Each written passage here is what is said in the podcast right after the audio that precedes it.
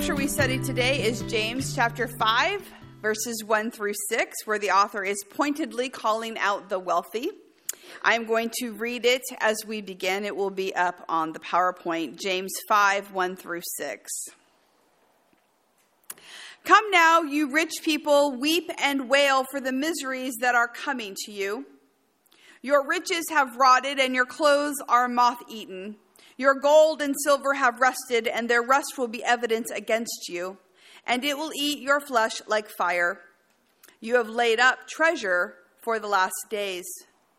Listen, the wages of the laborers who mowed your fields, which you kept back by fraud, cry out. And the cries of the harvesters have reached the ears of the Lord of hosts. You have lived on the earth in luxury and in pleasure.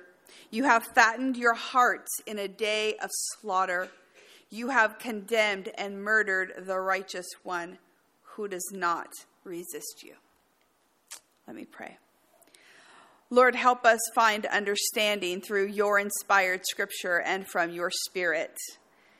May nothing, God, block our hearts from hearing you. Amen.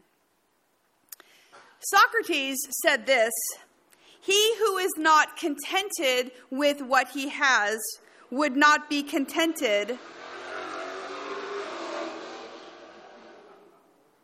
with what he would like to have." In other words, those who aren't content with what they have now are not going to be any more content when they finally get what they want. Our scripture from James today is about greed. And I was wondering how it is that we recognize greed in our lives. It's not something that we may be very aware of. I'm not sure we talk about it very much. So I thought about what greed might look like in our lives from what Socrates might call the discontented soul. Having a pattern of always taking the best for yourself. Not sharing easily what you have. Getting around laws so you have the financial edge over the government. Continually spending a lot of money on yourself, telling yourself that you're worth it. Not really caring about what others need or how they feel. Always wanting the best deal. Thinking you deserve more because of how hard you work, have worked or how you have been deprived in the past. Coveting what someone else has. Complaining about what you don't have or how much you wish you had. Bringing many conversations back to money.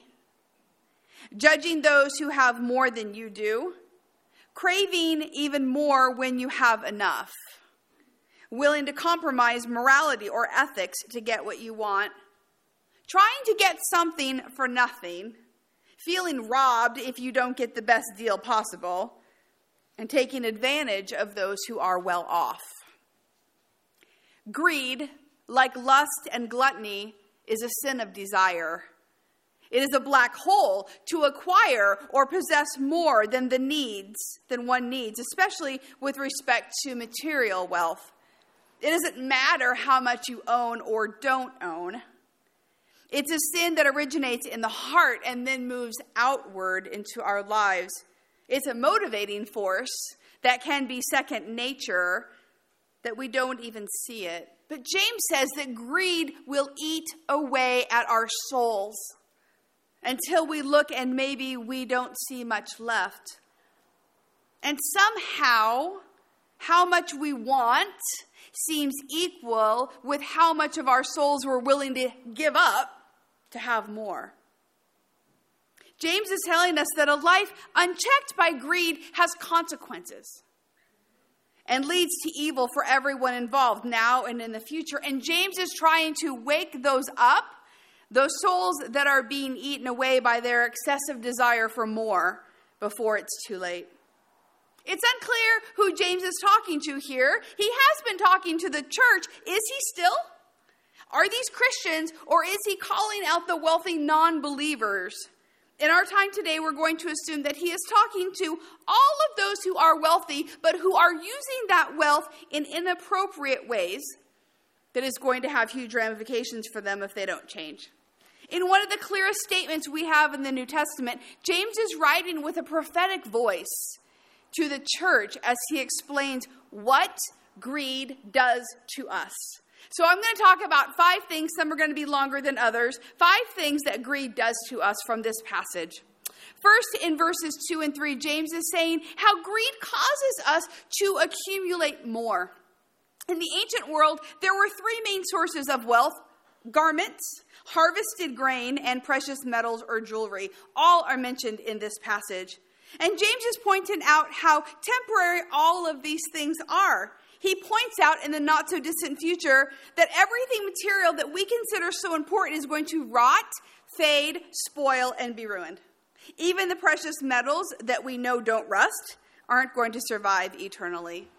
And everything that has been hoarded and accumulated and considered as treasure will be used as evidence against us in the end. There's an idea here that feels like things are just sitting and rotting. Things are just not being used and holes are, are coming into it. There's an idea here of uh, we have it to have it, but we're not using it or allowing someone else who might need it to use it. This is a picture of a person whose stuff is more important to them than anything else, maybe even the Lord. What a sad state to trust only in what can be bought or earned here. Warren Wiersbe says this: "You and I may possess many things, but we don't own them. God is the owner of everything, and we are his stewards." This is a key message in this passage. We are not the owners. We are merely given the privilege of using what is here for a while. But that is not the mindset of the greedy person. They get more and more, which never fulfills them. Who can lay up treasure in the last days, which is what James is saying. Right now I'm in a small group where we're reading The Great Divorce by C S Lewis. And it's about people who take a bus ride from hell to heaven, and the various reactions they have once they get there. And one guy boasted while he was on the bus how he was going to get to the new place and he was going to take some of the goods uh, and bring it back to sell as commodities in the place where he was from. And when he gets there, he actually tries to do it. He's in heaven, furtively trying to hide so he won't be seen, stealing something to bring it back to sell, as if that's how it works. And he has such a... Um, Uh, a, a time trying to get these golden apples, and they kind of all fall on him, and he's trying to like reach one, he can't reach it because it's like so you know so uh, heavy. How deluded he is when we read it. We had quite a conversation about this in our group. How easily we can delude ourselves about what is important, ignoring all God has for us where we are. The Bible has a lot to say about making money and God. A good question we might ask ourselves is, what is our relationship with our stuff about? Are we greedy with it? I had a person this week come and say, I have struggled for years and years with all of my stuff. I can't get rid of it. And she said, I'm finally going to hire somebody to come and help me. She was, I just have to be free. My soul is so preoccupied with all of my stuff and all of the things that I can't deal with it anymore. Are we greedy with our stuff? Do we worry about not having enough when in actuality we have plenty? It's wise to save money for the future, but how much is enough? What would the Lord say to us about the anxiety we feel about our level of wealth, which is high above what most of the world has? When what we have becomes the main source of our security, surpassing our need for God, we need to reassess our mindset to make sure that we aren't simply being greedy for more to fill the gaping hole in our hearts. We think there's comfort in having more than we need. But Jesus is James is reminding readers that riches can't save anybody. That's not what they're given for. As we know, everything we have can vanish in a disaster, get stolen away from us, lose their perceived value, vaporize in a recession, and of course get left behind after we die. There is a quote from our Quaker friends that says this: "Tell me what thou dost need, and I will tell thee how to get along without it." If the Lord says to you today that you have an attitude that is greedy toward what you possess, I urge you to find out why that is and to simplify your life by letting go of that that you truly don't need. Secondly, one of James's main accusations against the church, against the rich, I'm sorry, is how their greed has caused them to unfairly use others for their own gain. He says they're committing fraud against those who work for them by not paying them what these people are owed. These workers have worked in the fields, and God has not only heard their cry for justice, but their lost wages have also cried out to him. God is connected to all that he has made. We might think that we're getting a great deal with our greed, but everything is seen by the Lord. At this time in James's uh, culture, a day laborer lived a meager existence, almost on the verge of starvation. They made small wages, and it was not possible really to save anything. If their earnings were not paid, it was likely their family would not eat. And James here is pointing out the rich's lack of integrity at not paying workers who are rightfully owed their wage. When Jesus tells the parable in Matthew twenty about the people who come to work in the morning and then at noon and then in the evening, it gives you some idea of the system that was in place. Laborers were hired and paid by the day and did not have a legal contract with their employers. We know this happens every day in Santa Barbara and around the world. But in the law of God, there is a provision to protect the laboring man from his oppressive employer. In James, it seems that the rich had hired the laborers and promised to pay them a certain amount. The laborers had done the work, but it had not been paid. The Bible condemns dishonest and selfish gain because it is wrong. There are warnings in Proverbs, but it's really the prophets Amos and Isaiah and Jeremiah who spell out how wrong it is to put your riches above people. They condemn those who store up wealth and who tread on the poor. And God warns in multiple places how he will not forget those who disregard the poor while living in comfort and in plenty. The Bible is a book of social justice and activist reform. It seeks to equalize people by pointing to God's heart and motivation. Jeremiah twenty-two thirteen says this, "Woe to him who builds his house by unrighteousness and his upper rooms by injustice, who makes his neighbor serve him for nothing and does not give him his wages."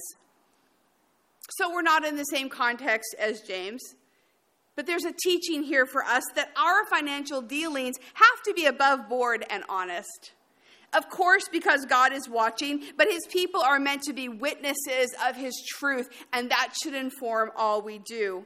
If we employ people in some way, if you are an employer and you're sitting here today, you might ask yourself, are, is there any way that your workers are being exploited? exploited? Would those who work for you cry out because of unjust treatment to them? And what about all the cheap goods that we buy, being glad for the deal we get without batting an eye?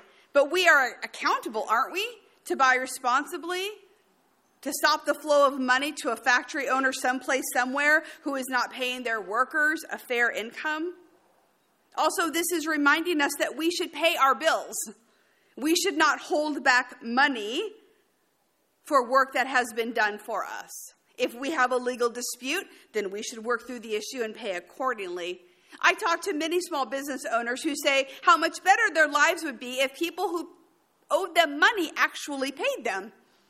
We have that at Cliff Drive, and we understand that sometimes families go through hard seasons. We understand that sometimes what they promise to pay, they can't, so we work with them, of course. But to intentionally hold back funds because we wanted to keep that money for ourselves is not okay. If our greed has caused us to treat others unfairly or use them for our own gain, let us make that right. While they're robbing the poor, James says in verse five that greed has kept their focus on their own luxury and pleasure. In an unpleasant picture, he tells them that their hearts have grown fat, living in high style while others are dying around them. Upton Sinclair, the prolific poet, novelist, and activist from the first half of the nineteen hundreds, did something interesting once. He was not a Christian by any means. He actually uh, said that he could not believe in Christianity because he saw it as a religion that favored the rich and promoted low standards among its followers. And that breaks my heart, but that was his experience. For some reason, one time he told this story in one of his books that he was with a group of ministers, and he read a portion of the book of James to them. I think it was this portion. And he told them it was written by a well-known anarchist at the time named Emma Goldman. Now, she was really a political agitator, and people were very quite upset with her. And so after he read this, the pastors reacted with great anger with what they heard and said she should be jailed and deported for it. Now, indeed, she actually was deported to Russia later in her life for political activities, but not for the words that we study today. And isn't it interesting that sometimes we can hear kingdom language with a political perspective and then reject it? This is the inspired word of God, but for those who are blinded by greed, for those who want to focus in on the comfort of extravagance, these words would have been most unwelcome. The phrasing in verse five is not found anywhere else in the Bible. You have lived in luxury means that there's been some kind of breakdown with self-control. Enjoyment was the point of their lives. There's no evidence of God's life in them. And we think what motivated the prodigal son? Greed, want, pleasure away from his father's house. We think about another parable Jesus told about the rich man and Lazarus. Every day this rich man feasted and only thought about his own pleasure. And after he died, he was in such agony he longed to have just one drop of cool water, and saw Lazarus and said, "Hey, how about that guy over there? Couldn't he come and serve me? Couldn't he come and put some cold water on my tongue?" Jesus warned us, be on guard against every kind of greed. For not even one who has abundance does their life consist only of their possessions. So we stop and we ask ourselves, what is the goal of our lives? One of the ways that we can tell what our goal is, is by how our heart is preoccupied with it.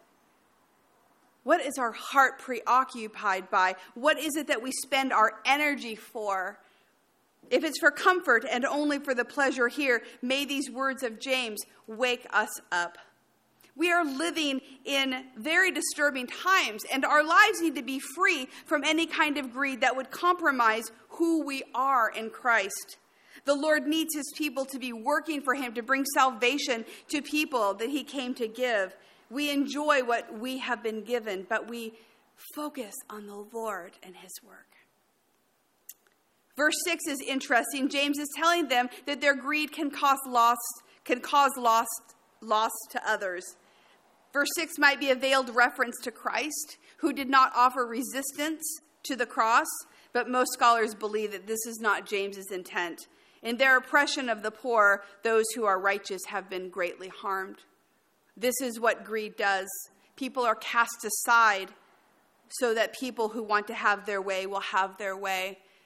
And it causes great suffering at the hands of those who greedily hunger for more.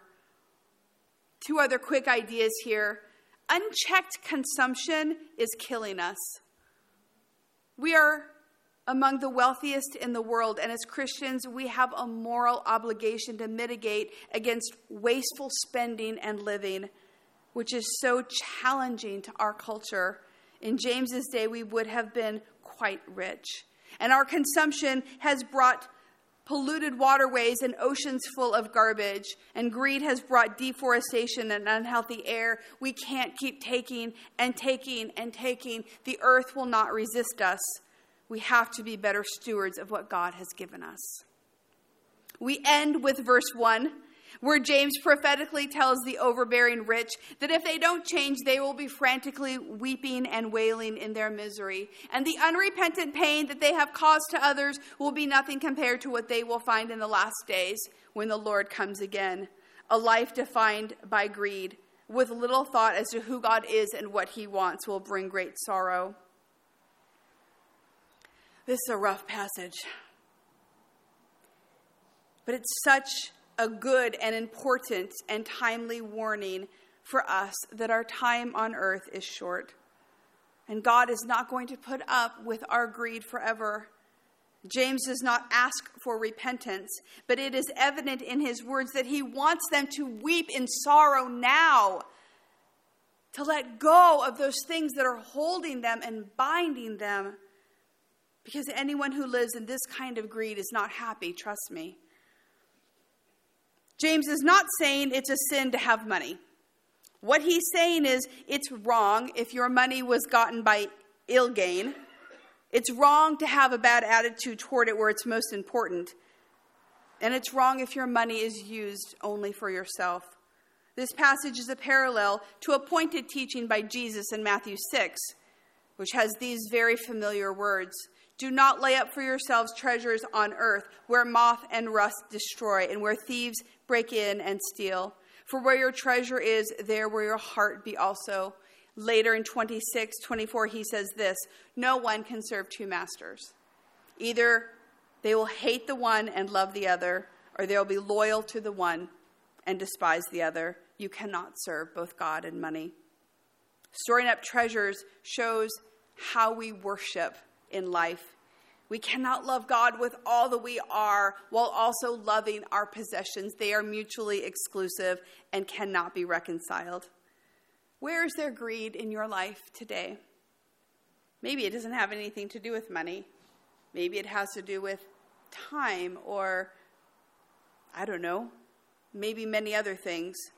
Where has craving for something taken the place that God wants to have in your affection? Take some time now before the Lord and honestly assess your life, allowing the Holy Spirit to speak.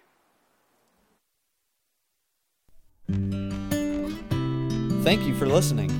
If you would like to learn more about the Free Methodist Church of Santa Barbara, you can visit us online at f m c s b dot org. We pray this message has been a blessing to you.